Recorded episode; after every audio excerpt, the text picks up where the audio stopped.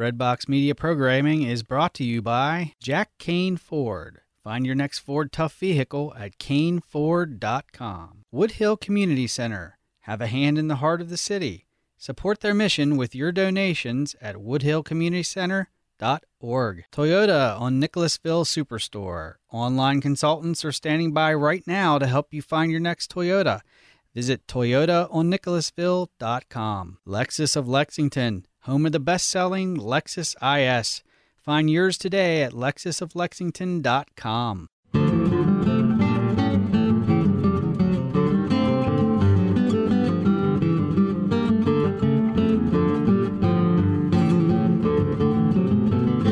Hello, and welcome to Connecting the Dots. I'm your host, Mark Shea, and we are here today as we are here for every podcast uh, in the Connecting the Dots oeuvre. Uh, I got to use the word oeuvre in a sentence, so that that's very pleasing to me as an English major. Uh, we're here to talk about life, the universe, and every, everything from a Catholic perspective. And today, I thought it would be good to have on um, a, a, a, friend of mine to talk about something that is a hot topic in the news right now.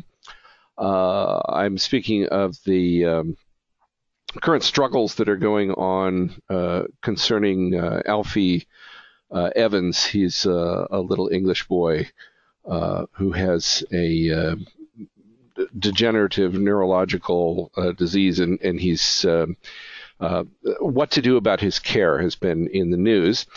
So I wanted to bring on the show today somebody who knows what she's talking about in this field. Uh, uh, her name is Dr. Jacqueline Abernathy. Dr. Abernathy, welcome to Connecting the Dots. Could you tell us a little bit about yourself and uh, uh, your involvement in this and, and your work with uh, end of life issues and, and so forth. Sure. Thank you so much for having me. I am actually an assistant professor in the Master of Public Administration program at Tarleton State University here in Fort Worth, Texas. But I got involved in this actually when Terri Schindler Schiavo was being dehydrated to death. Um, I got involved back in the early 2000s when I was still an undergraduate. And then I got really involved in 2003, the second time they pulled her feeding tube. Hmm. And I had just graduated in 2005, right after they succeeded in dehydrating her. Mm-hmm. Um, it was at the end of, um, it was actually March 31st that that went through. Mm-hmm. And there was a big, I don't know the right word for it, but a big PR snafu because if you recall, George W. Bush had convened everybody in Congress back from their Easter break to do something about her situation. Mm-hmm. And then it hit the news that George W. Bush had actually signed a law in Texas that allowed the forced removal of feeding tubes against patients' families' wishes. And when I found out that it was legal to do that in Texas, I decided that I just I, I could not abide that mm-hmm. and I wanted to fix it. I had worked on several pro-life laws at this point, and so I knew the Texas legislature pretty well. Um, I had worked on Terri's law in 2003, so I, I felt pretty confident that uh, something needed to be done. And I went back for my PhD for the sole purpose of gathering the research to reform that particular law to mm-hmm. learn the objective truth. I didn't want to create a propaganda piece because that's not useful. I needed right. to know exactly what was going on, and I also needed some legitimacy.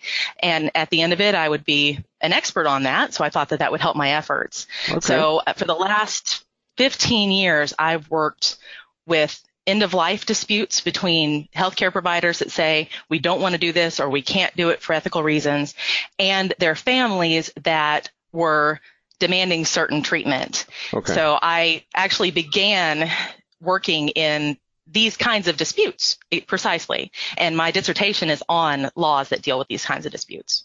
Okay, so you have just a tiny bit of understanding and knowledge in this area then. a little bit. a little bit. Good, good. Well, there, there's a number of things uh, uh, I, I wanted to focus today. We, we, periodically, you know, some story will come up in the news. Right now, it's it's uh, Alfie Evans, uh, but it will be you know somebody else uh, in the coming weeks or months. Uh, and, and, very often, it, it, seems to me that what happens, my own experience, I, I wrote about this on my blog a little bit. I've been on the road for two weeks, so not paying attention to the news very much, you know. And um, when I got back, somebody like comes to me and says, "What do you think about Alfie Evans?" And my reply was, "I don't think anything about Alfie Evans because I don't know anything. I've been on the road and I don't know anything." And the reply, the the answer to that was not, "Oh, okay." The answer was, "No, but really, what do you think about Alfie Evans?" And I'm like, "I don't know anything about the case." Well, why don't you care about you know these evil doctors who are trying to kill this child? And i'm like mm-hmm. because i don't know that they're evil doctors trying to kill a child. I don't know anything. And a lot of people are in that position. And what struck me about this and this happens repeatedly is stories like this take on a life of their own and they become litmus tests about a lot of other things that don't have anything to do with the actual good of the child. And I was wondering if you could speak to how does somebody navigate a story like this? How do you make how do you learn what's actually going on and apply Catholic moral reasoning to it? That's a great question. I think a lot of it comes from a predetermined worldview. People have a worldview that either doctors are evil and ableists and out to get you, or a worldview that doctors don't go to school that much to kill patients. So you either have one worldview or the other. And right. once you have one worldview, you tend to look for information to vindicate your preconceived notion. You don't actually look for the objective facts of everything and then come to your own conclusion about what's really going on. You have decided, oh, this is just a case of bigotry against persons with disabilities. This is ableism. And then everything you find goes through that lens. Right. And unfortunately, I've found in many cases that even when you can't find anything to vindicate your worldview, a lot of people will just start making stuff up. so um, right. It, right. It, and um, in fact, I've seen people bring up a scandal I was not even aware of with Alder Hey Hospital, the hospital that's been treating Alfie. And they've been praised for their care. He hasn't had bed sores. He hasn't been, uh, from all accounts, he's been taken care of exceptionally well over the last year. Mm-hmm. But they brought up a scandal where baby parts were being organs were being harvested and it apparently was a big scandal back in 2001 I didn't know about it until now it's being used right. to f- further the narrative that this is just an evil hospital filled with evil people and it's a big conspiracy. Right. So talk about the details of who is Alfie Guard, what's going on, uh, j- just what what are the facts on the ground there? I am only privy to information that's a matter of public record, which is the testimony given by both sides of this case in front of the judge. Okay. And so I've been able to read those documents. And there's something in science called triangulation where you get a bunch of different um, opinions of a bunch of different people, and then you see where the middle is. Where do they all add up? Right. And where they all add up is, is pretty much what you can conclude to be true. So okay. um, it's kind of like that old analogy of what is an elephant? And oh, an elephant's this flat thing that's rough. Oh no, this elephant's this long thing with a bush at the end. No, it's this round thing like a hose. Right. It's all an elephant. Right. Um, but it's coming from different perspectives. So, um, you know, I read the perspective of the parents experts that they brought in for a transfer and I read the hospital's experts that have been okay, taking care of him for the last year. Back up, slow down. For transfer, what do you mean by that? Okay, uh, they the parents would like to transfer Alfie to a hospital in Rome where he would con- uh, continue to receive palliative care because there is no treatment. Um, all of the experts agree that there is no treatment. They would like to continue the palliative care in order to explore if there might be treatments. But pretty much in this case, and let me give the big disclaimer, I am not a medical doctor. Okay. Um, I am just reporting what the medical doctors have said. Okay. And across the board, they all concur. Pro transfer to to the Rome hospital, uh, pro removing existing life sustaining measures. They all concur that there is no way to reverse the brain damage that exists. Um, maybe there is a way to stop it from progressing, and in that case, he would still be dependent on life-sustaining measures. Okay. And so either we can keep the status quo and keep him on life support while we examine other options, but eventually he is going to succumb to his disease. Or we can no longer burden him with life sustaining measures because at this point it's according to the doctors in the hospital, already progressed beyond natural life.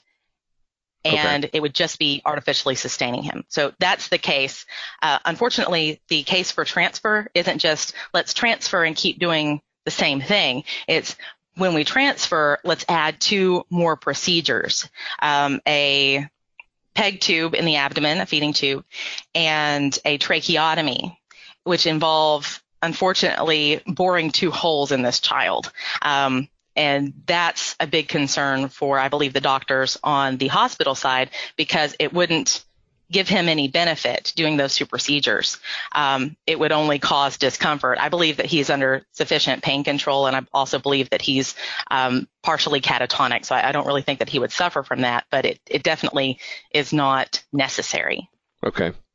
So uh, uh, uh, the, so the, the the way this is being treated by, frankly, most of the press that I've seen. Of course, I, what I'm seeing is largely American press.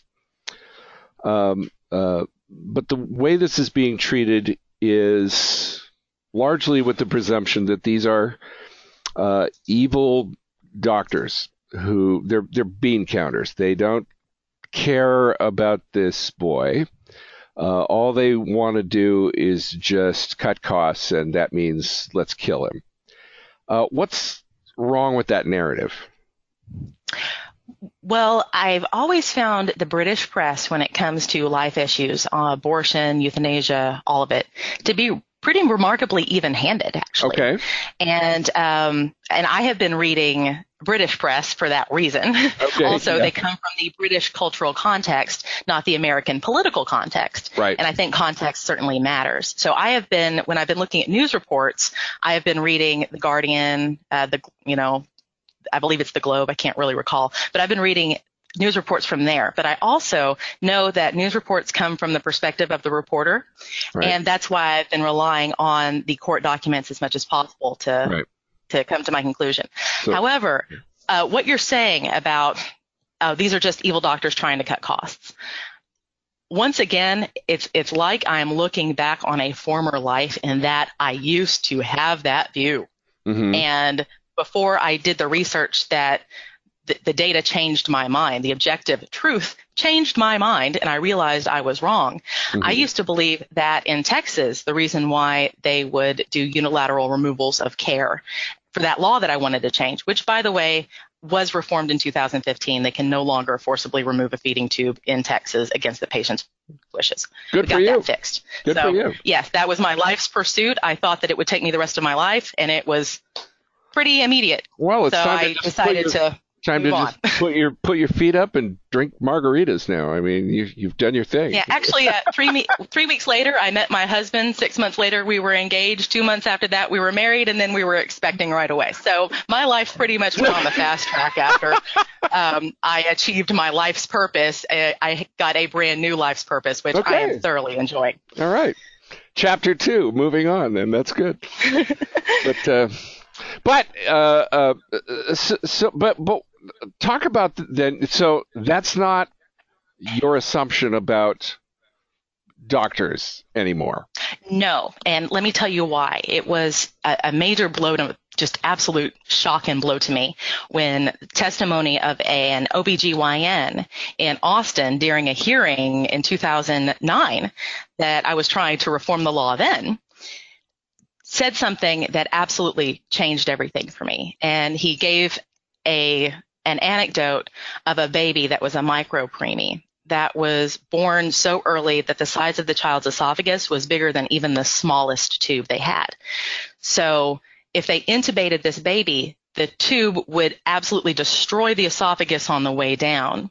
Uh, so it would basically be a, a, essentially mutilation. It wouldn't actually do anything for the baby. It wouldn't even buy a little bit more time for the parents. But the parents were demanding, you know, like you know, breathing tube, breathing tube. And he said, I'm sorry, I can't do that. I can't do that.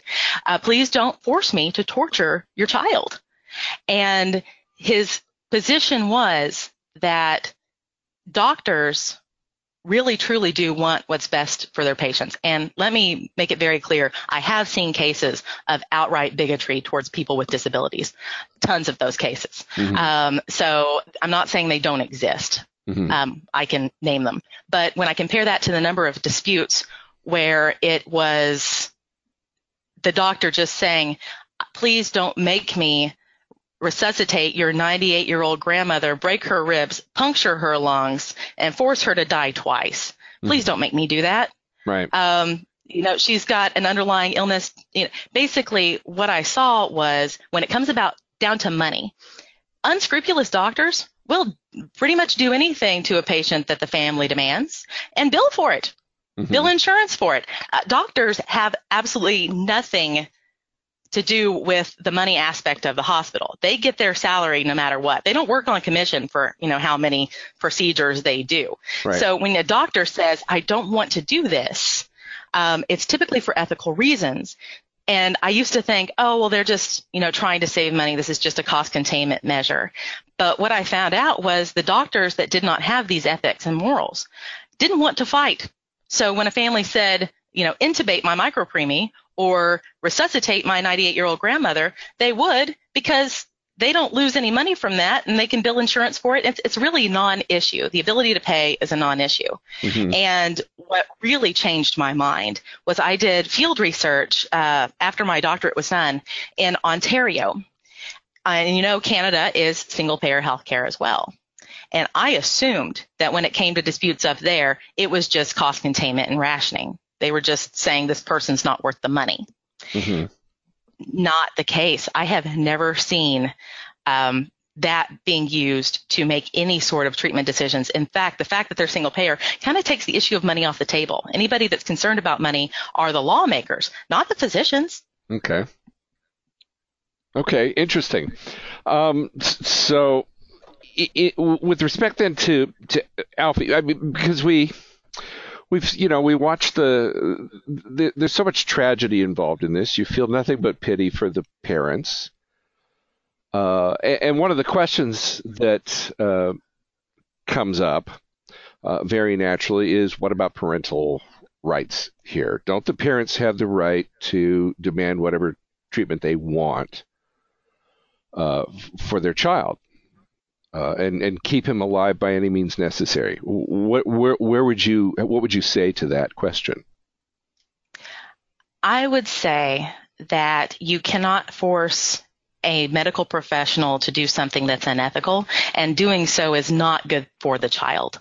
So we really need to respect the right to freedom of religion, the right to conscience, mm-hmm. and the way the medical profession is exceptional at policing their own.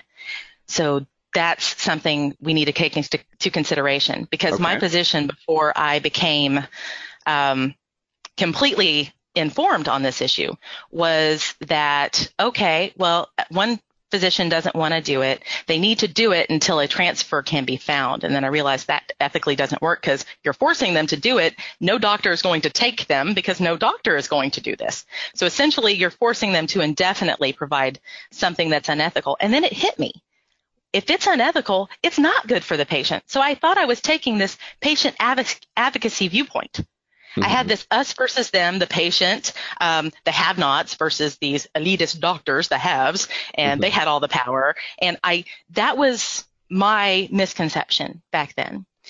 I do believe in parental rights. I do believe that parents tend to know what's best. When it mm-hmm. comes to complicated medical procedures, though, uh, unless those parents happen to be specialists in whatever procedure they're asking for, there's a good chance that they don't understand precisely what they're asking. Okay. And in this case, and Charlie Gard, by the way, is very different than Alfie Evans. They've been lumped together for similarities, but they're more different than they are alike. Okay.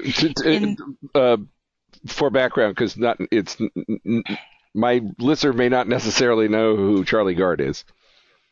Okay, a little bit of background. Um, Charlie Gard was a case in the UK last year at another hospital. He had mitochondrial DNA depletion. So it was a degenerative disorder, and that's what they actually think Alfie Evans has. They're not sure, but they're reasonably, they've got a good hunch about it. Mm-hmm. The parents wanted to take Alfie on a major long haul flight across the pond to the United States for an experimental treatment that once again, there was no hope of reversing brain damage mm-hmm. and restoring brain function, but it could possibly halt it, which at that case, the status quo would be the best we'd ever have. But yes, he would live. He would continue to live um, in need of artificial means, but he okay. would continue to live. The hospital said no because essentially Alfie would be used as a guinea pig mm-hmm. uh, for an experimental treatment that he was not even a good candidate for, according to the physician that was proposing it. Uh, but it almost assuredly came with risks. There was risks in the transport, and there were risks uh, associated with the treatment. Uh, you know, bad things that can happen and mm-hmm. what should be expected to happen. So in that case, the hospital said, we are not releasing a child into a harmful situation. Right. And that's why they put their foot down. Um, I, what is different about Alfie Evans is I believe that they are being what I call ethical legalists. um, when it comes to medical ethics, it's always a judgment call of burden versus benefit. Does the benefit exceed the burden? And the benefits of Alfie being transferred don't really exceed the burden of the continuing care. So they really think that the care that he's getting right now doesn't benefit him as much as it does burden him. But they want to take him to Italy which is, you know, a relatively short jaunt from London, mm-hmm. not the same as going all the way across the Atlantic. Right. And what they want is not anything experimental um, necessarily. They might find something in the future. What they want um, is to just have more permanent life, life sustaining measures, a tracheotomy and a PEG tube versus the nasogastric tube he has now and the uh, ventilator. The I believe it's kind of like a tent. So that's what they want. In the Charlie Gard case, I believe that the hospital really had to to prevent harm to Charlie had to put their foot down. Mm-hmm. In this case, I think that they have picked the wrong hill to die on. Mm-hmm. I think that they should have stepped aside. I, I don't like sensationalistic language, but really this is a hostage situation. They're holding him hostage. They're, they don't have to continue providing things that they find unethical but they should step aside because while it is technically unethical because there's not a benefit that exceeds the burden and he is presently being burdened, I don't think what they're asking for is excessive at all. Mm-hmm. Um, and I, I believe that. You, you don't think what the parents are asking for? No, I don't believe right. that a peg tube and a tracheotomy is, is excessive. I don't right. believe that it adds any benefit to Alfie. Um, I don't believe continuing existing life support has any benefit to Alfie. Right. However, um, I believe that these parents, if a transfer was allowed, I don't see ex- exceptional harm coming to Alfie because he is. Um, you have to sedate a child because they will otherwise pull out tubes so typically at this age, you pretty much have to, even if they're not uh, partially comatose, you have to kind of medically induce that okay. because otherwise they could do a lot of damage to themselves. I don't right. believe that the parents are asking for anything excessive. I think mediation broke down mm-hmm. um, and the trust was absolutely destroyed when mm-hmm. the hospital said we, we we should do this and the parents didn't immediately come around. There should have been diplomatic efforts to win the parents over instead right. of just, hey, we don't need your permission. We'll right. go to the courts because the courts are obviously going to agree with us. Right. I think that they handled it incorrectly. And this yeah. is a way to fix that and let them come to their own conclusion about what's best for their son. That I, I have no idea how those hospitals work. It sounds like a bureaucrat made those calls, not the care team, but I don't know. Um, I, I, believe that um, I, I, don't know how disputes are mediated over there. Mm-hmm. I've, I've seen quite a few in my case studies on mm-hmm. how they're dealt with, yeah. and they typically just get punted to the courts. In the United States, the American Medical Association has guidelines for mediation, for ombudsman, things like that, where we very rarely have disputes make it to the courts. Okay. Um, oftentimes, the patient dies before that can happen. Okay. Because when you're on life sustaining measures, there's a limit to those. Right. And litigation typically takes a while. Okay. So oftentimes, um, it kind of becomes a moot point when the patient passes on on their own. Okay. Uh, in Texas, we have, you can't see air quotes because this is a podcast, but death panels. And what it is, instead of automatically deciding to side with medical professionals or automatically deciding to side with the family, they decide that a healthcare ethics committee, which is a third party tribunal with doctors, clergy, social workers, and 25% members of the community listen to the case for discontinuing life support and listen to the case for continuing it. And then they render a judgment at what they think is in the best interest of the patient. And if they decide that it's not in the best interest of the patient for care to be continued, the family has 10 days, 10 calendar days, unfortunately, not 10 business days to find a transfer. And they can always get an injunction if they need more time in the courts. So we've kicked judges out of this, except for potentially offering more time and injunction. Okay. But in other states, when they're when mediation breaks down, it typically goes to a judge, like it does in the UK. Okay. Well, I, I think part of you know, of course, what the layman struggles with uh, in all of this is this sort of vague perception that uh, on the one hand, I, I, I, there's a there's a great quote from Chesterton. Uh, Chesterton remarks somewhere that uh, practically everybody in the world seems to labor under the uh, perception that at some point they must have read The Origin of Species and know and know everything about it. You know, even though no one's read the Origin of Species. You know, I've not read the Origin of Species. Uh, right? Yeah, and, and and so much of the discussion here has struck me as though you know, in the last 48 hours, everybody became an expert on end of life care, uh, the British uh, uh episcopacy. Uh, English law, Catholic moral theology, you know, and it's like, and they know everything about the interior workings of the hearts of everybody involved.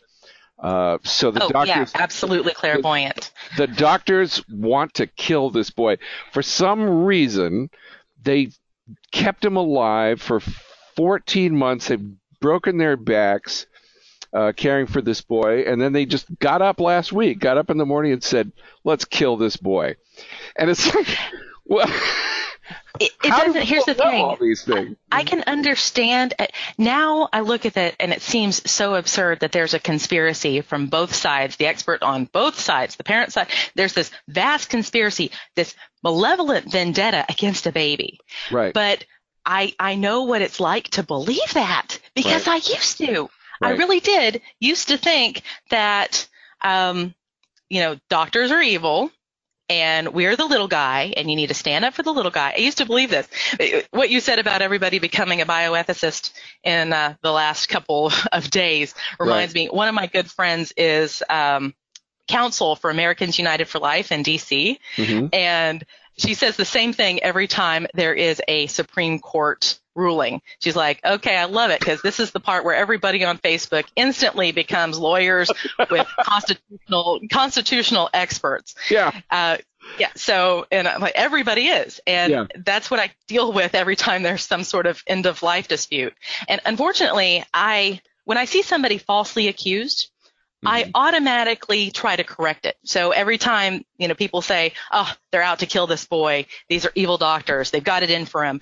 I immediately explain, no, here's what's, go- I, here's what's going on. Right. And because of my experience over the last 15 years, I, when I see this, I can kind of tell what's going on before I read it. Mm-hmm. Um, and then I read it and I'm like, okay, Now I see what's going on. So Right. I instantly come to the defense of people that I feel like are being falsely accused. Right. And that, of course, instantly gets people to say that I am A child um, killer. a dealer of death, etc. And and then they they make all these. Well, you know, don't you think that the parent shouldn't? Like, I have never said that I don't support a transfer. I do. Mhm. I was just making the case for why the doctors in this situation are not what you're claiming they are. Right. Because wouldn't it be easier if if they didn't care?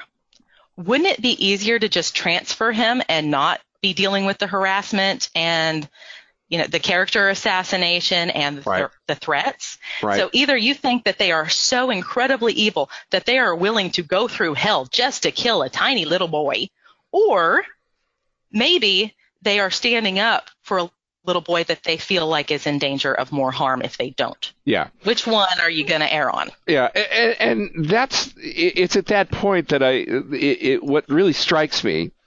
You know, I had I was I was pointing this out exactly this out to somebody earlier today, and what what happened was when you did that, you, you, well, you were saying when people get they get locked into a narrative, and it, then it's just like if I can't find facts, I'll invent some, or I'll, I'll just find some reason to complain. So, you know, they were at well, why do they have cops at the hospital now?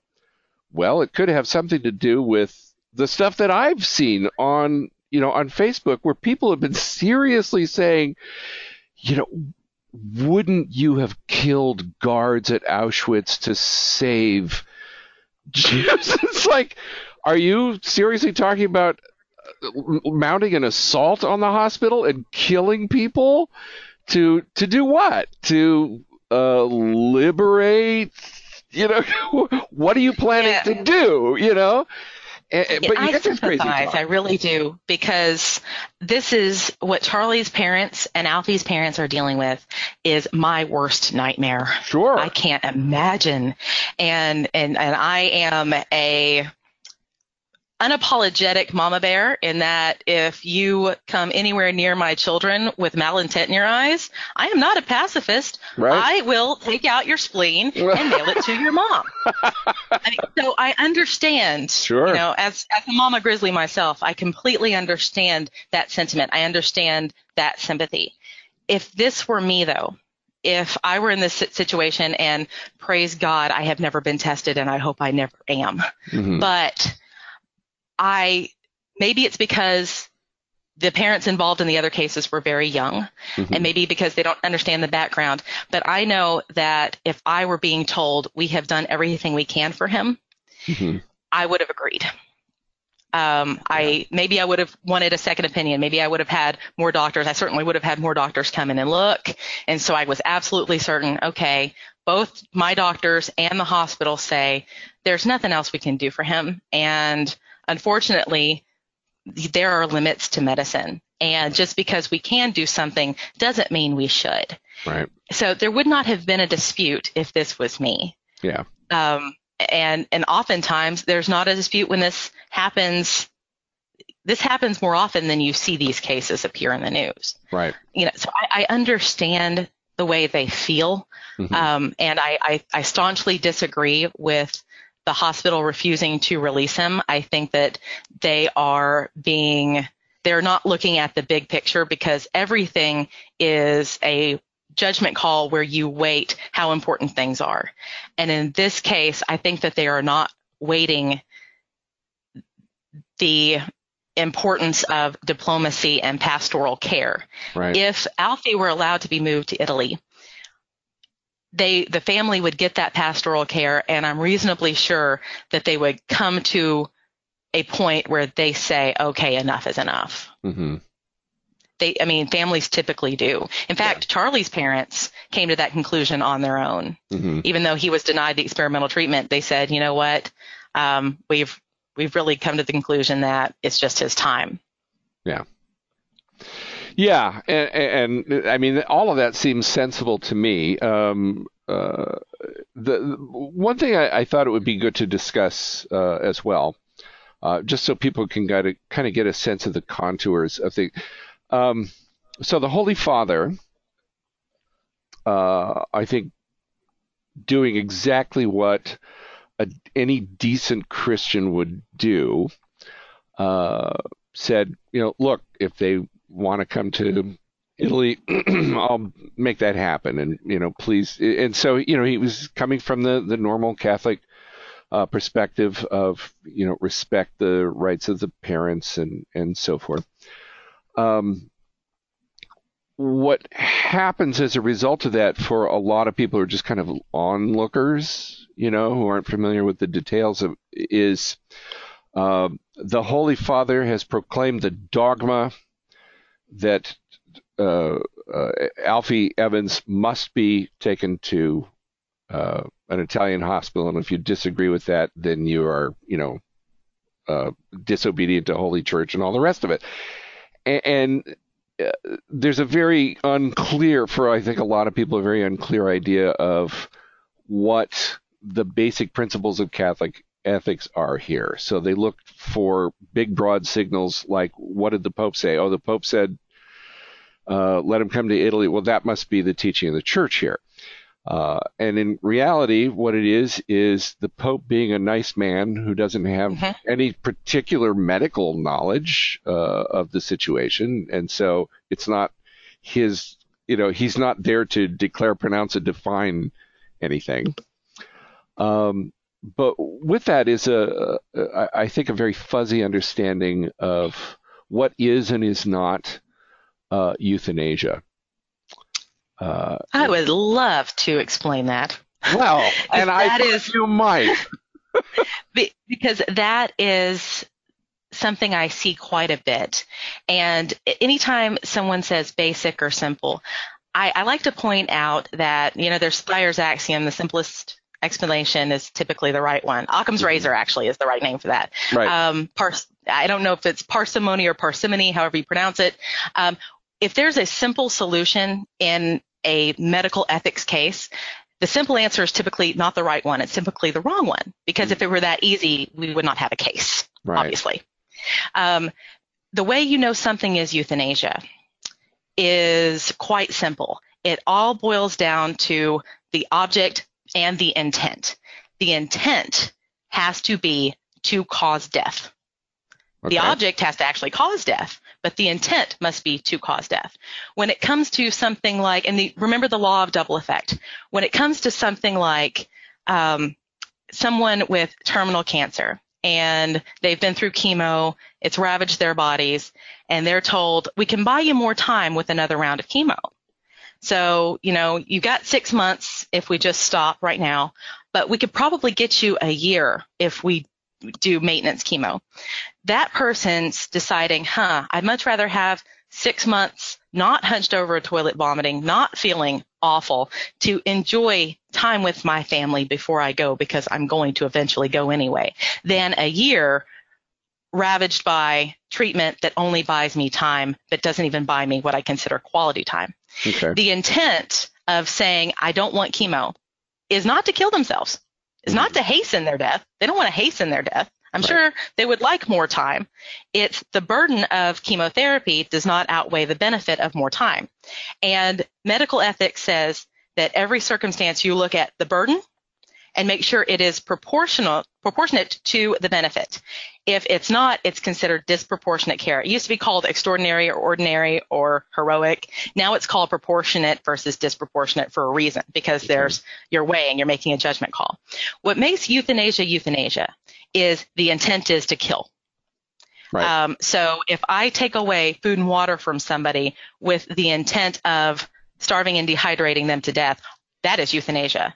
Right. If I take away something to kill them, if I take away like kidney dialysis, so they'll die of renal failure, failure that is euthanasia. Right. Uh, if someone says, I'm going to stop kidney dialysis because it's so incredibly burdensome and there's another underlying condition that's going to cause death long before this could possibly cause death, and I don't want to just torture them with unnecessary kidney dialysis until they die, that is not euthanasia. So what makes euthanasia euthanasia is the intent to kill. And you cannot kill somebody by removing something that is artificially keeping them alive.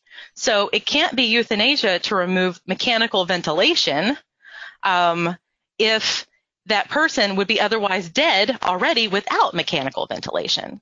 So, so it all boils down to intent. And one okay. thing that I really want people to know is that we are so concerned, and I certainly am. I've spent my entire life pre- presenting, preventing euthanasia, so I care about euthanasia a lot. Mm-hmm. Um, they overcorrect because they misunderstand the removal of disproportionate care as euthanasia. What they do is they overcorrect to the opposite side, which is dysthanasia.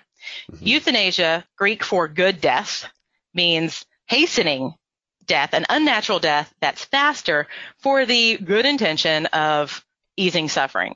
Mm-hmm. Dysthanasia is Greek for bad death. It is when you prolong death with treatments and you potentially cause it with complications from these treatments. Um, and the person dies a unnatural death with the aid or from these treatments that are disproportionate. Okay. So what we do is because we're so afraid of euthanasia and everybody knows that word euthanasia, they go over and they do dysthanasia. And both are unethical. What we want is a natural death. Right. Natural death is what we want. The opposite of euthanasia is a natural death. And so is the opposite of dysthanasia. Mm-hmm. I think, and I just wrote an article uh, for the Hastings Center that explains that I think that when it's a patient this young, that it doesn't seem natural for them to die at all. It mm-hmm. doesn't. They should have their whole life ahead of them. So right. it just can't seem natural that it's their time. Mm-hmm. And so I think that we are more likely to practice unethical dysthanasia on patients that are young because a natural death just doesn't seem natural. Right.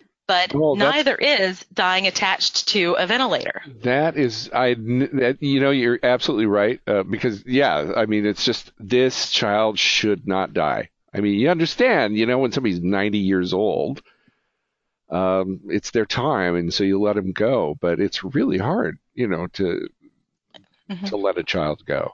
Um, right. Okay. And you know, uh, the, the the principles that apply to adults that have lived a good life and fought a noble battle with whatever disease they have are the same principles, do no harm, that apply to a child. Um, age does matter. We certainly don't do organ transplants in someone that's elderly for, mm-hmm. for good reason. And it's not ageism. It's not bigotry. Um, we have to make some rough judgment calls. And when it comes to someone younger, yes, sometimes because they're young and they have their whole life ahead of them, we want to be more aggressive with treatment mm-hmm. that we might not want for somebody that's older and might not be able to handle rigorous treatment. So right. age is one of the many factors that you put into making these decisions. And that's why you cannot have these blanket basic principles that they say, oh, you should never remove a feeding tube. I used to believe that. Mm-hmm. I used to believe it. Mm-hmm. Uh, you should never remove a feeding tube. You should always give food and water. You should always do this and never do that. You cannot have these absolutes because every case is different. The prognosis right. is different. Um, the options are different. The values are different of the patient. So every case has to be looked at on an individual basis where you look at every different variable and come to a conclusion. So when you have these articles that say, oh, well, they're obviously violating the tenets of Catholic teaching when it comes to this. Mm, nope, they're not. Right. I don't know where you got that. This is all about nuance. Well, uh, uh, uh, I I think I do know uh, where people get that because there are people who treat the faith as a list of rules. Uh, rather than, as it almost always is in questions of moral theology, it's a set of guidelines that you are, as you say, I mean, every case is going to be different. So somebody's got congestive heart failure. Well, you must always give them water. Well, and you will essentially drown them from the inside out. Right. Yeah. so you know, if you give them water, you're actually helping to kill them. Um, yeah, and, and so um, you know things like that. Uh, um, it, it, but you know, I, I had I had people writing me yesterday saying, you know, there is a right and a wrong here, and Catholic principles will, or, or, you know, Catholic moral teachings will tell us what is the right way, the right way, to deal with um, uh, uh, Alfie's case, and it's like, yeah, maybe not so much. Uh, you know, there are a, a, a number of, it, it, and this is the, my wife said this yesterday. I thought it was it was astutely put. She said when she looks at this, what she sees is a tragedy, not a travesty. There, there are no, there are no bad guys here, uh, and, and, more than anything, um, the way in which the news in our country and political discourse in our country is structured is it is always about a good versus evil narrative. There's uh-huh. a good guy. It's, it's, so comforting. It's when you have somebody yeah. that, and that's what's what's so disconcerting to me about this whole save Charlie Gard, save Alfie Evans. I wish we could save them. We can't save them. There's nothing that can be done to save them. They are dying naturally from their disease. We can right. extend that dying process with these extraordinary measures, this, mm-hmm. these disproportionate measures. But I really wish there was a way to save. Right. I think it's human nature to, when you have some sort of tragedy, Right. to want to be mad at something, to want to put the blame on somebody. Oh, right. this is your fault. This is your fault. It's nobody's fault that these children are sick.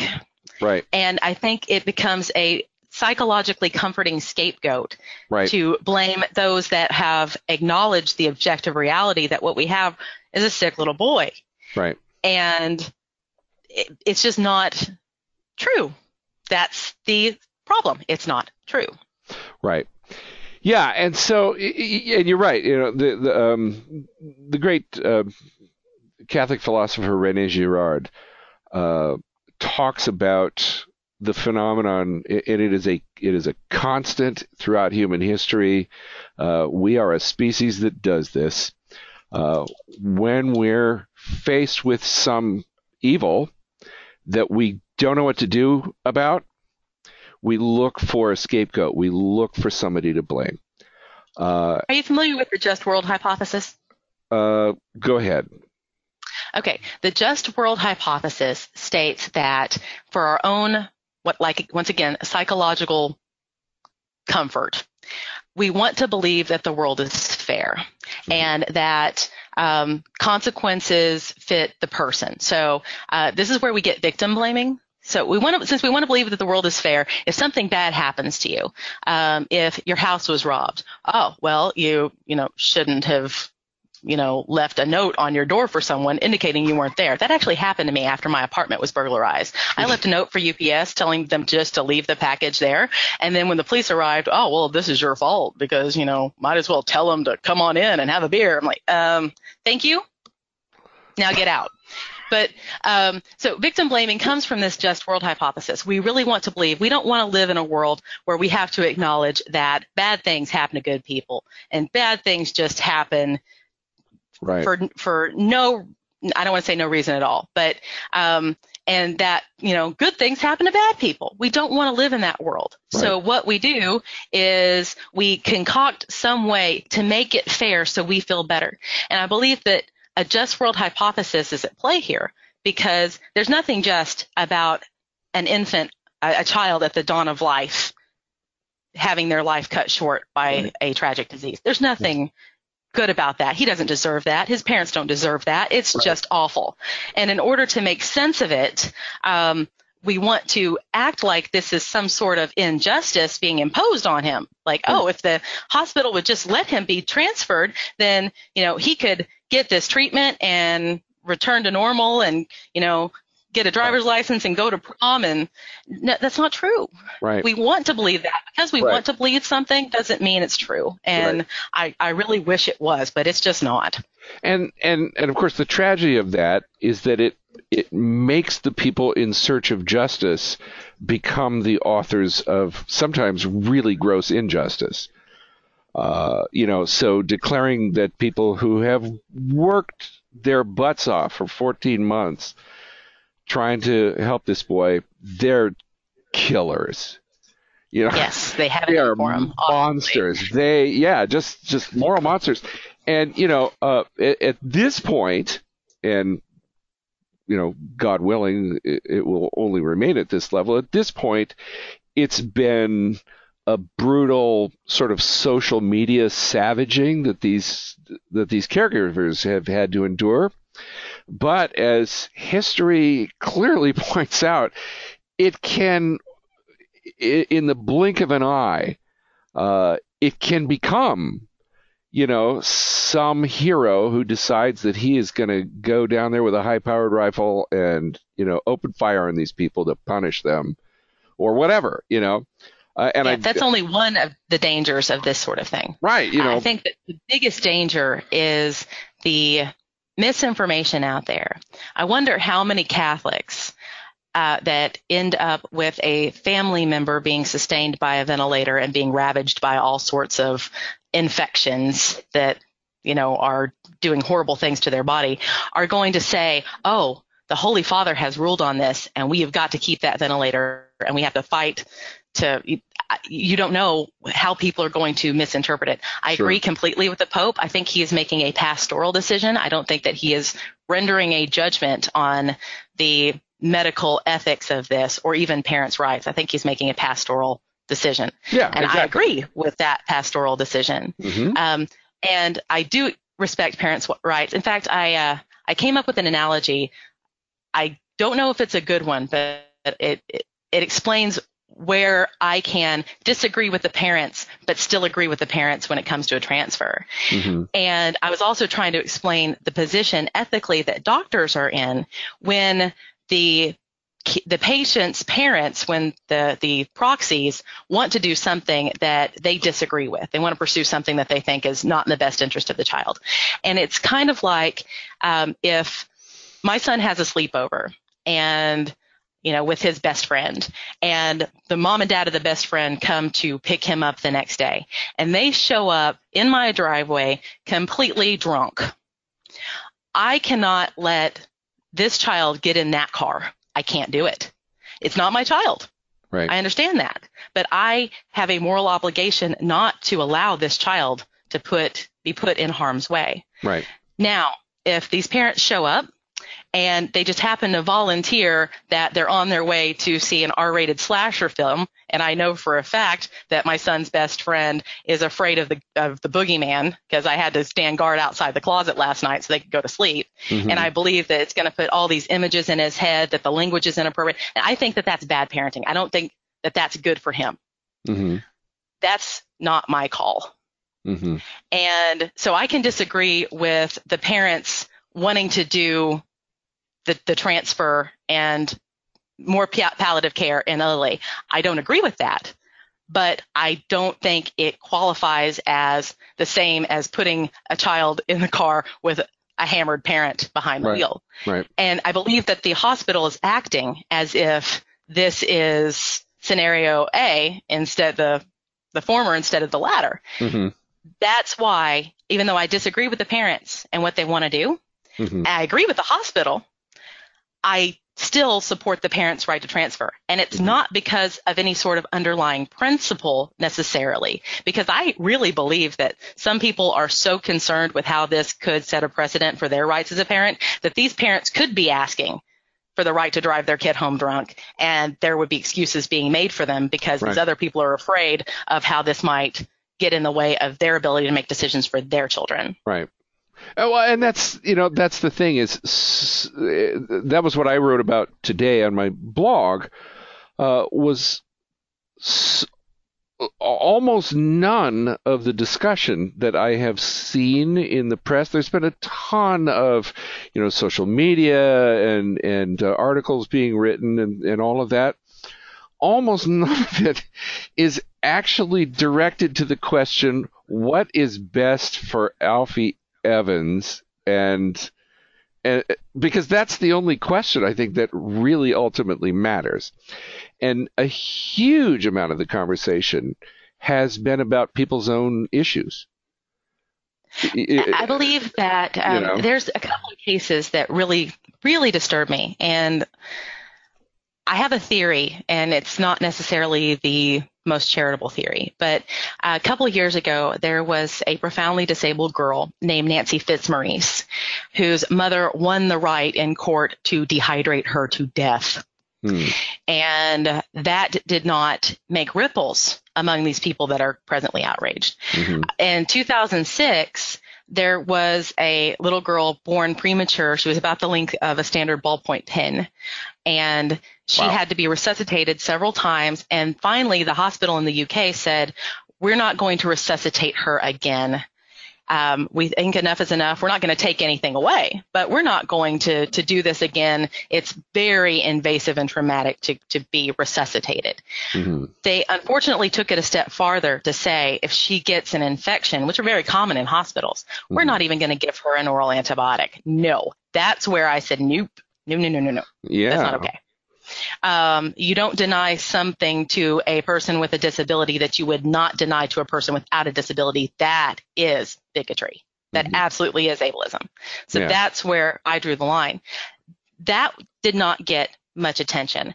Back in 2005, there was a man with a degenerative brain disorder. His name was Leslie Burke. He fought the UK government um, for the right to predetermine a feeding tube because he knew once he was unable to ask for it, they would not give it to him. And he was afraid of being dehydrated to death because you lose the ability to speak before you actually lose the ability to think. Oh. So he would be completely aware of his own two week excruciating yeah. demise. Yeah. And so he said, Can I please have the peace of mind that you are not going to dehydrate me? Mm-hmm. And the government said no. The UK government said no. Wow. So even though I was going in, and th- those are a couple cases, I could give you more. I could give you way more. In fact, um, there there was an article a couple of years ago where a doctor anonymously explained that they were putting disabled infants on the Liverpool pathway and they were starving and dehydrating infants with disabilities. Wow. So I don't trust UK at all. And it's not a cost containment thing. I don't believe that at all, but I, mm-hmm. I don't trust their culture and I don't mm-hmm. trust the things that I've, I've seen them do.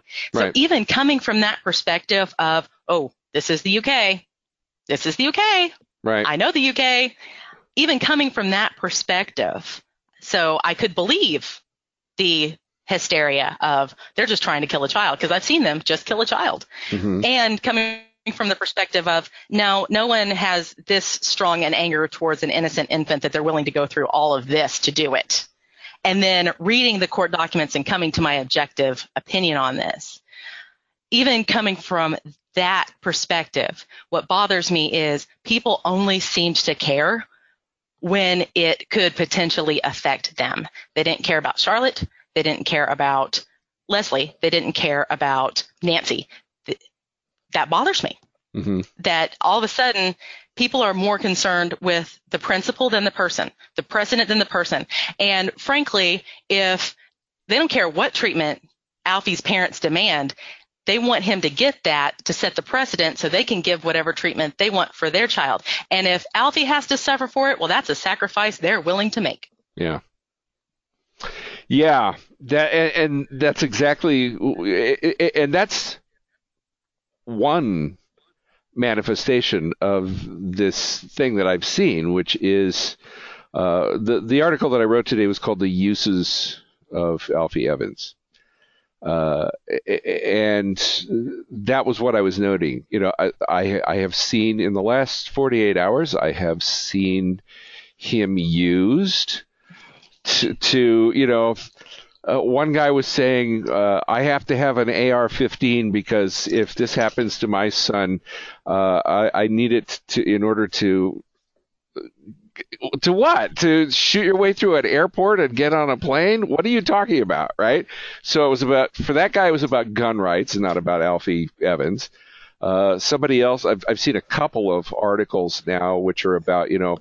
Um, liberals, why aren't you outraged about Alfie Evans? So it became a litmus test proving that liberals are heartless killers mm-hmm. who don't care about this boy, you know, and and of course that makes you a liberal who is a, a heartless killer because you're not outraged. And it's like I'm I'm uh, grieved. Uh, I'm not outraged. I am deeply grieved. Right, and because it's something that disturbed me that I'm not surprised about. One yeah. of my friends mentioned to me that she overheard somebody in a relatively high powered position in a pro-life group saying, "Oh, we're not going to miss out on the biggest pro-life story of the year." So a lot of this is exploitation and piggybacking Oh. for headlines. Absolutely, it is.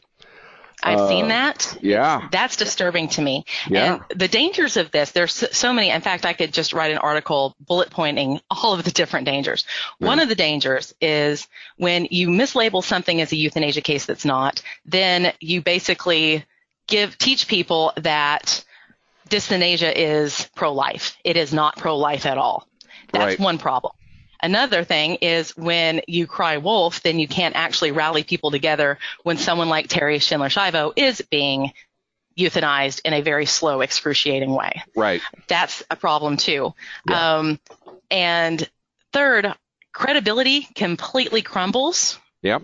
when people are seen using this for fundraising, 15 minutes of fame, you name it. Yeah. There's there's so many dangers to this. Right. And it really bothers me. In fact, I've had people come to me, I, I thought you were a warrior for feeding tubes. Ah, you're freaking right, I am. Yes, I am. That's been my entire life. It's Right. feeding tubes. Right. And don't you think that if this was a feeding tube case, don't you think that I would be there?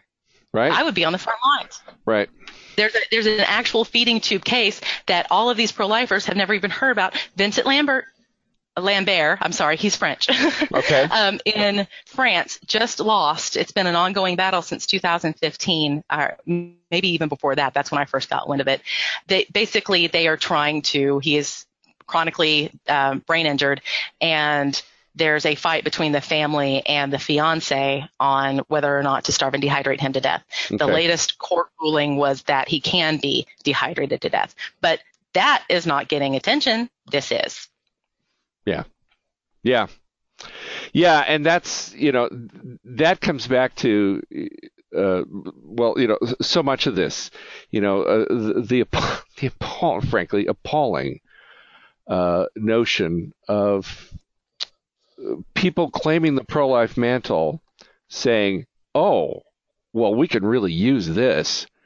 You know this is a hot case. We'll we'll, we'll be there not not because of we care about Alfie Evans, but because this is you know this is a big noise and we can we can you know capitalize our power base off of this you know and it's exactly that Pretty fancy coattails to ride, essentially. yeah yeah and, and it's exactly that uh, that concerns me so deeply because people see you know they see uh, who, who actually cares about uh, the child, which is the again the only real issue that matters here is the good of the child, uh, and the people who are uh, just you know we can use him somehow. This is I can I can use him to make a plea for gun rights. I can use him to uh, humiliate liberals and call them callous, heartless killers. I can use it to you know. Um, take your pick. Uh, it, it, one very common use, I've been subjected to it in the last couple of days, is simply to use him uh, to take someone's temperature. Uh, and, and It's a litmus test. yeah, and probe and see if you can find some way to charge that person with not being really pro-life. Uh, and I resent that. You know, Right. and- and- and, you know, it's just uh, what an appalling way to approach that. You know, to, to use this kid so that you can um, uh, hold an in- inquisition. Uh, Right. You know, there's one thing that uh, I say one thing that disturbs me. I oh, I got a lot of things that disturb me about this one, but um, one thing that disturbs me is, you know, by the way, I am not liberal. I am not conservative. When Mhm. you're a research scientist like I am, you don't have the luxury of an ideology. You don't Right. have a hammer that makes everything a nail. You have Right. to look at everything on its individual merits and then come to a conclusion, or you you can't actually do good research. So Right. I you can't litmus test me on anything because I come to my conclusions on everything on an individual basis. On some Yeah. things, I'm very conservative. On other things, I guess I would be considered liberal. Right. Um, but I had uh, one person say how disturbed they were about consistent lifers, and I would consider myself a consistent lifer. Mm-hmm. Actually, mm-hmm. I would consider myself a Catholic, and therefore I am a consistent lifer. Of course. Those things are kind of inexorable. Right. Um, one of my friends complaining about this whole seamless garment viewpoint mm-hmm. and saying that we're they're being told that they need to take up all of these tertiary or related issues as life issues or they're not pro-life are ignoring this issue as not a life issue. Mm. And I respond with, well, first of all, I think that I don't have my opinions on things like healthcare or immigration or whatever because mm-hmm. I'm pro-life. I have those opinions because I believe they're the right opinion to have. But right. I don't actually lump those in as pro-life issues. Mm-hmm. I consider life issues to be those where life and death is directly decided by a human the death penalty, euthanasia, abortion. So mm-hmm. I consider someone pro life that's at least consistent on those three fronts. And of mm-hmm. course, you know, not killing combatants in war, things like that. Sure. So that is my definition of what's pro life, not whether you agree with universal health care or mm-hmm. the, the dreamers or whatever. Mm-hmm. But my problem with this is I said, this is not a life issue. This is not euthanasia. If this was right. euthanasia, then absolutely the consistent lifers would be uh, remiss by not addressing this. Right. But it is not euthanasia. Right. It's just not. Yeah, it's it's a question of people acting in good faith uh, and making prudential judgments, you know, based on uh, some uh, I mean, you could you could really argue that you know here you know, the the church's teaching concerning don't kill people. I mean, this is a matter of natural law. Right. Uh, so you don't respecting natural law. Uh, yeah. So people can and do make the right calls here without uh, without being Catholic, without being theists uh, uh, they they're still able to make the right call because they're able to make the natural law judgment that you don't make people dead. exactly. yeah, it, precisely. And it, I hate it when people oversimplify things that are inherently right. complex. Right. Like I said, it's typically the wrong answer. But mm-hmm. when it comes to this, you don't kill people on purpose. It's not that hard a concept to grasp. Right. And I actually started uh, this uh, crusade is the right word. Um, I was a Protestant. Hmm. And I didn't become Catholic until I was, I would say, more than halfway through. I became okay. Catholic in 2006. Ah. Um, but I started this whole thing in 2001. Okay. And it, it was, but even as a Protestant, I would find myself, and this is hilarious, I would find myself coming to conclusions about bioethics issues, life issues like death penalty, um, even things, things like gestational surrogacy, uh, mm-hmm. sperm donation, any kind of bioethics issue, right. I would do research. Mm-hmm. And then I would come to this conclusion that I thought was utterly brilliant. And then I would share it with a Catholic, and they're like, "Oh yeah, Duh. that's what the Catechism says." And I'm like, "Really, man? I was thinking that I'm just this amazing thinker." And then I started realizing, "Huh, let's save myself some time." And before I do all of my own research, let me see what the catechism says because I could open the catechism and I'm like, oh yeah, there you go. I mean, yeah. that's objectively true. I don't have to do additional research to see that this is objectively true. Yeah. And so I had no belief on natural law. I had no belief. In fact, um, I was an anti-abortion, you know, sidewalk counselor. I did all that. Mm-hmm. Um, and I was pro euthanasia because I, I really thought, okay, you know, I don't have a I don't agree with anybody killing somebody else, but if someone wants to kill themselves, uh, I was a libertarian, I guess you could say at the time. Mm-hmm. I had no problem with it. Right. So, you know, my my viewpoints have consistently evolved, but sure. being a Catholic, you are if you are a Catholic to begin with, and not becoming one mm-hmm. as I have become, mm-hmm there should already be an existing framework in your mind about the dignity of death mm-hmm. and the respect we have for natural law. That should already be there. Yeah. And I feel like that is missing, substantially missing. And I also want to say, you've made a good point, and I agree with you about what I believe to be the exploitation of this mm-hmm. case. And But I do believe there's a lot of people out there that legitimately do care about Alfie. Oh, absolutely. They, and you know, and I, I, know you agree with me, but yeah. and and they really not because they're under some sort of delusion that he can be healed or mm-hmm. anything else. They, they legitimately care about Alfie, and they're upset that he was denied uh, nutrition. Right. But that was not to kill him. That was a, a very common boilerplate treatment you make that when you remove something extraordinary, you typically don't force feed someone who's dying because it actually makes things worse. It doesn't right. help.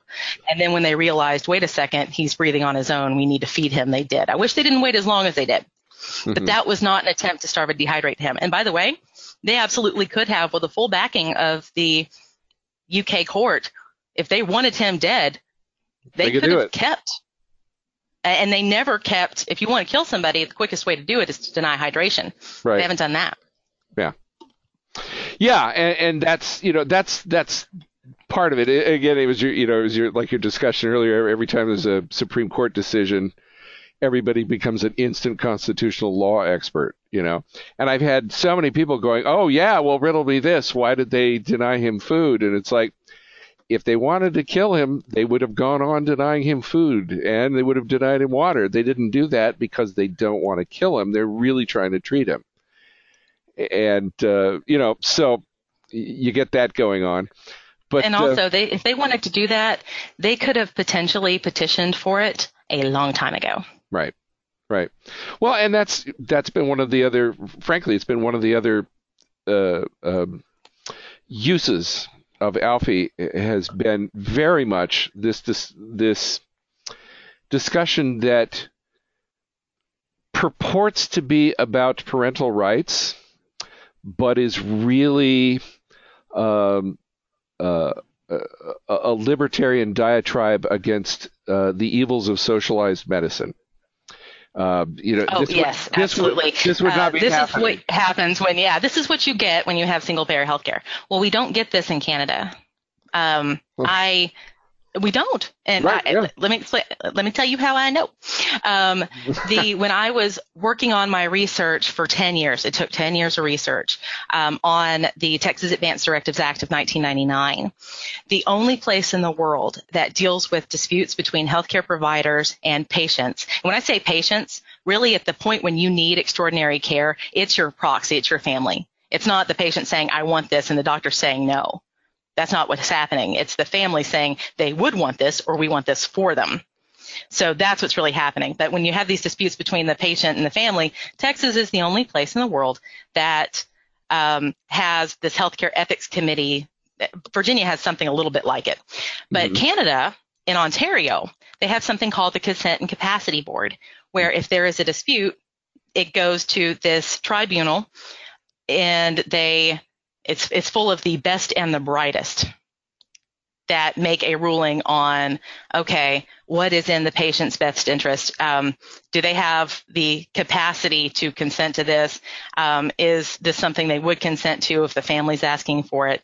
And i really thought when i studied the consent capacity board i didn't know why they have something that's a death panel by these standards. Mm-hmm. and yet there was no outcry in Canada, the way there's a big outcry on what they call the Texas futile care law in Texas. I'm like, okay, pretty much the same thing, yet one is universally hated and the other one is universally praised. Mm-hmm. And I really expected, being a single payer healthcare country, I honestly expected to look at all of these different reports and, and sit in on one of these tribunals. I expected to see the consent and capacity board side with the hospital mm-hmm. because these are, you know, I don't want to say in cahoots, but mm-hmm. these are medical professionals, and I would think that they would just tend to back up their golfing buddies, right? And instead, I found that very, very rarely mm-hmm. did the consent and capacity board side with the doctor not because they said the doctor was wrong, but because they said that it was a failure on the part of the doctor to explain this to the patient, and that's why there's a dispute. Yeah. So they upheld the patient's right to do it, and they sent it back to the drawing board, and they said, "You've got to try again. You've got to try better." to explain why this is the right course of action. They never said the doctor, well, I don't want to say never because I had a sampling of cases. I didn't look at all of them. But in the sample that I looked at, I didn't see a single instance where the hospital said, okay, the physicians are right on this. There, there were a couple of crazy cases that were anomalies, mm-hmm. but on the whole, they said this is a failure of the medical establishment to explain why this is not good to people that obviously care about their family. So if you explained it correctly to these people that obviously care about their family, they would say, "Oh no, we don't want to do that to them." Yeah. Yeah. So, I mean, if it were an issue of cost containment or you know, single payer healthcare, if that were an issue, we would be seeing this in Canada. Right. And we don't. Yeah. And and that's what has struck me, you know, one of the great ironies of this whole story is, you know, listening to people I've heard this multiple times. Uh, this is this is what comes of socialized medicine. It's they're trying to kill this boy, and if they would only let him go to Italy, but the draconian, evil British healthcare system just inexplicably wants to kill him.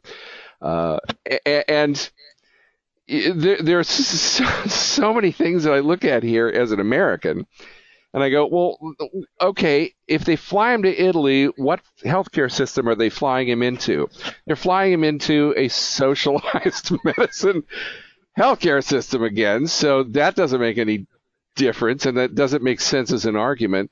But what it also, you know, when I look at this, I, I, the, one of the things that just sticks out to me like a sore thumb is if that poor boy and his family had been Americans he would have been dead a year ago. And the the people who are yelling bloody murder uh, at the at the healthcare system that has taken care of him for free for 14 months are the same people who are saying if they if that family lived in this country, uh, no, the state should not cover their medical bills. They should busk on the internet because when the state uh, you know, does socialized medicine. It it somehow it takes away my power as a Christian to be generous and charitable, and uh, so as a result, this desperate family will have to make a choice between watching their son die or living in their car, uh, if they can still afford to own their car and not have that taken away from them too in order to pay their medical bills. And so it's it's uh, weird to me to to hear that kind of argument being made uh, that this is somehow this is the fault of socialized medicine that this boy is dying and, and it's again it's it's that scapegoating thing there has to be a right. villain so we'll call the villain socialized medicine in this case they're the ones right. that did it and you know i understand and it, here's why i can't know anyone's heart and mind but i know mine mm-hmm. and i know when i shared that mindset I know where my heart was when I shared that mindset. Mm-hmm. So, um, and by the way, I'm not for socialized medicine or single payer mm-hmm. healthcare um, for logistical reasons. Right. I'm for uh, universal access, but uh, so I don't really have a dog in this fight. But I used to be really against. I mean, very garden variety, what you said. Mm-hmm. And the sole reason I was against it was because of cost containment and rationing. I could see um, those that had no market value being denied care. So I was really opposed to it for the best possible reasons. And it wasn't based on reality, it mm-hmm. was based on my perception. And sure. my perception came from, you know, my intentions were always good. Mm-hmm. So it's, it's weird looking at this, looking at people that say, okay, well, this is what happens when we have socialized medicine. Mm-hmm. And I can look at it now and say, okay, I can absolutely understand why you would think that. I disagree now that I've studied this for the last 10 years, but I can see where they're coming from. Nonetheless, I think it's exceedingly bad form when you have someone that is presently fighting for their life and parents that are presently grieving to use this for any sort of political points in the meantime. And I maintain that right.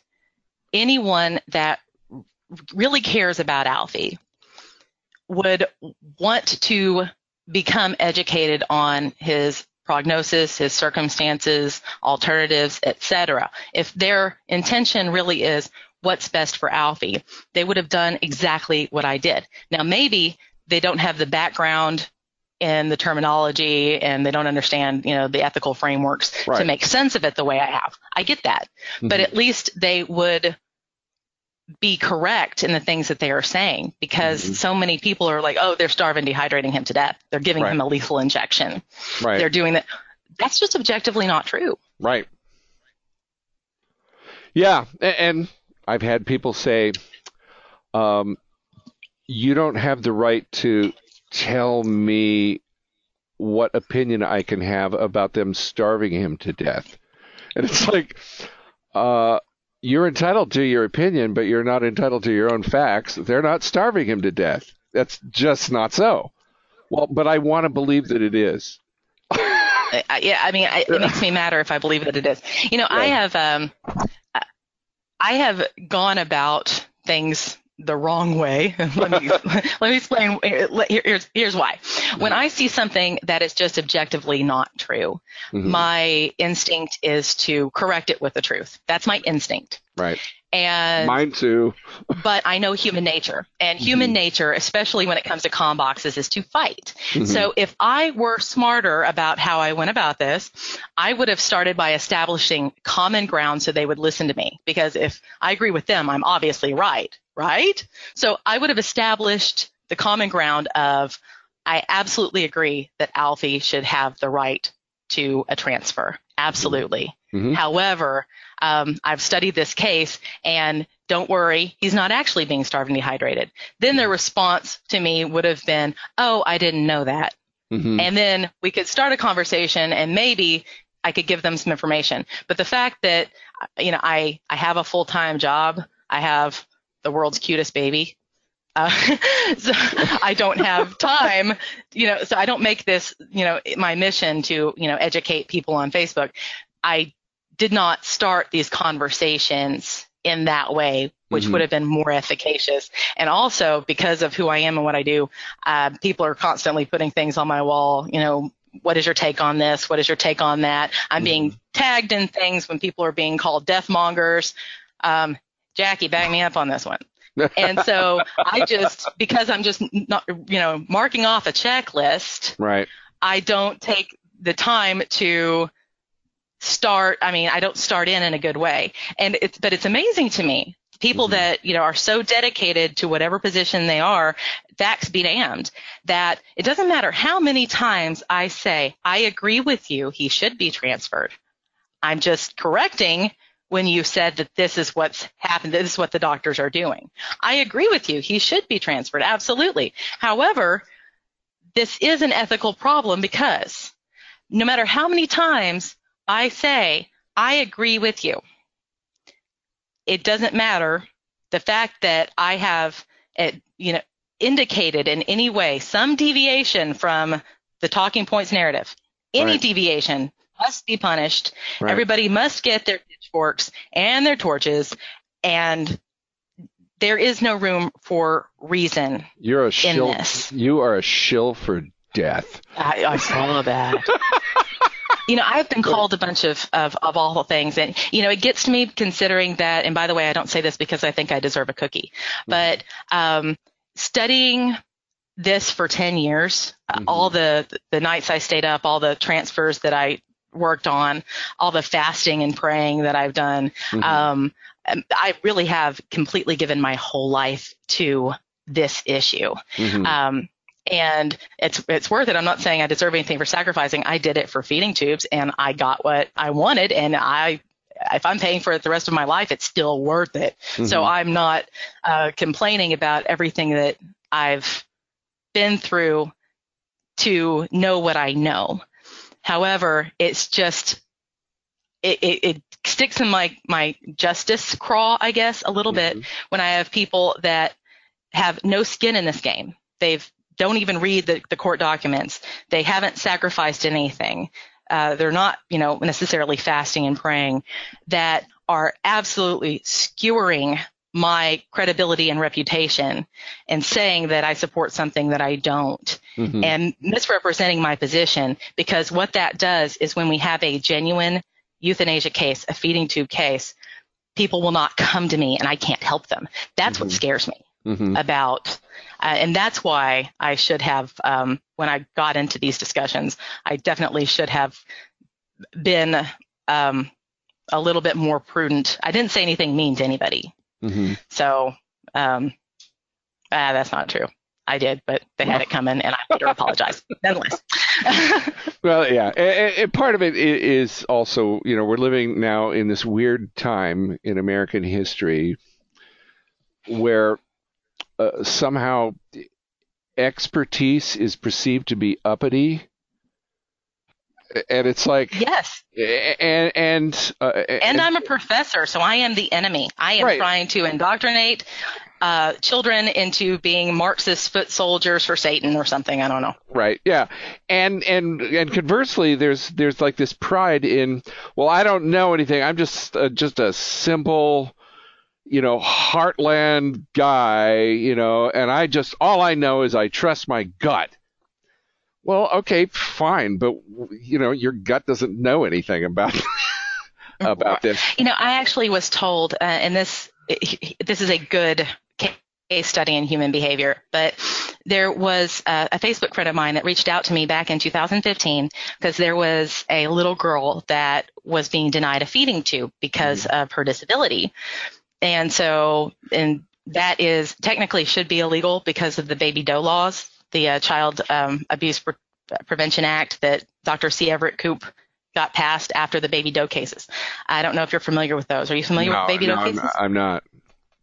That's a really good discussion to have sometime. But okay. uh, in the early 80s, there were a bunch of parents that were having children with disabilities that needed what would be considered routine medical care that they were denying because they didn't want a child with disabilities. Mm-hmm. So um, there's a baby doe Bloomington. Um, I don't feel comfortable calling him that, so I prayed and I called him Nathaniel. That's the name I got. It means gift of God, which I think is very appropriate. Mm-hmm. But Nathaniel was born with an extra chromosome. He had Down syndrome.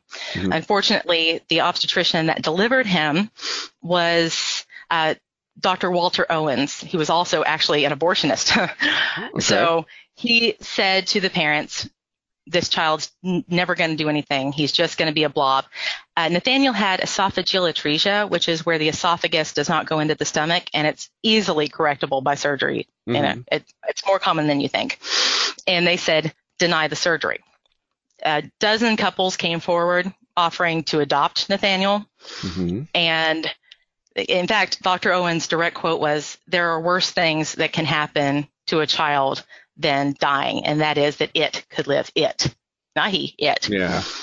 And in response to these situations, it was actually Dr. C. Everett Koop, the uh, the Surgeon General at the time, that made it a law to have healthcare ethics committees, death panels, right? Death mm-hmm. panels uh-huh. in these hospitals.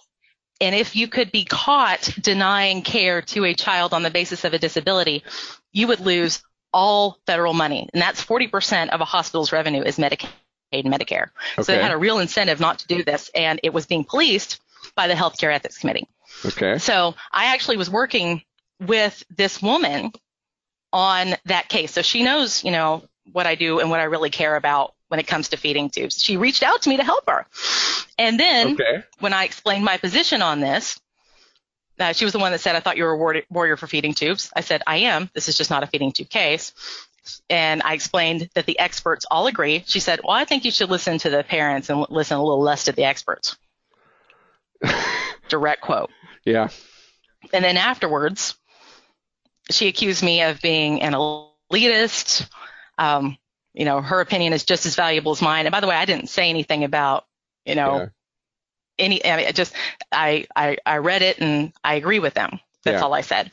Yeah. But she has since decided to have nothing to do with me, and I'm afraid that if she ever gets wind of another case, she won't reach out to me because she's so mad.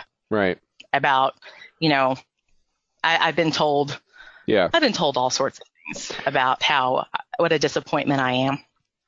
Well- pro-lifers. Yeah, well, uh, you're not. You're you're doing good work. It's just you know this this bizarre democratization of ignorance. You know, uh, it, it's just. I mean, my opinion is just as good as yours. What does that mean? If somebody comes to me and says, uh, you know, what's wrong with my car? I will say to them, I have no idea. I don't know anything about cars. I'm not going to go to my I brother-in-law. actually. If you see a little light on the dash, you cover it with a sticker. You don't have to look at it anymore. Oh, there you go, And if yeah. you hear some clunking, raise the, the volume of the radio, and then you don't have to. That's about as far as I know My- cars. But yeah. you know, Well, it's been know- helpful for me when I was really poor. So yeah, I'm not going to march down to the garage and say my opinion is just as good as yours, because my opinion is worthless on that subject. And you know, for the a huge number of people, um, you know, their opinion about the treatment regimen of a boy with a mysterious disease on the other side of the Atlantic about whom they know nothing is just worthless. they can have sure you can have a gut feeling, but what do you know? Um, I have a it- it- theory actually, yeah. and um, I, I, I got it a couple of years ago.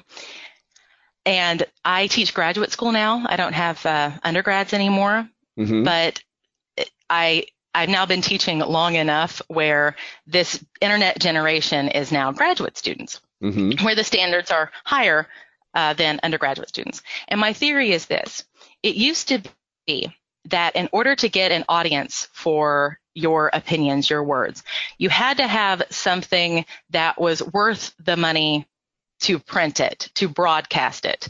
Uh, Right. You people would be willing to buy it because you're, you know, selling newspapers, and you also had to stand behind it because people would lose their credibility if they were caught publishing anything that was not true.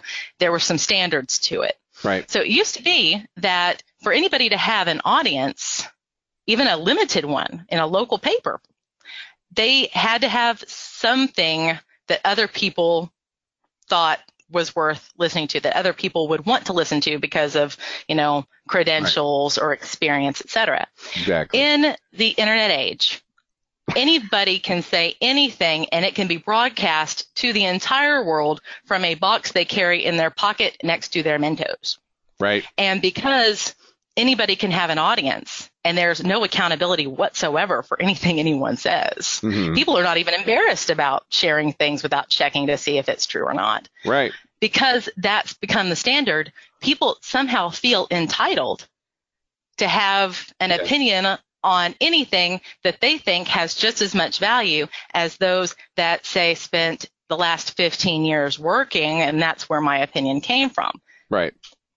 Now, and I've also found, this is a theory of mine too, that people that value the, the objective truth enough to invest themselves into learning what needs to be learned. And they know how hard it is and the sacrifice it takes to study and do all these things, have more of an appreciation for people that know things we don't know because we know exactly how hard it was to get that. So it's easy for me to appreciate a medical doctor and Right. all the studying they did in the residency because, you know, I've done some studying too. It's not easy. I studied something different. Um, and I, I want people to benefit from all the studying I've done, and I'm happy to benefit from all the studying you've done.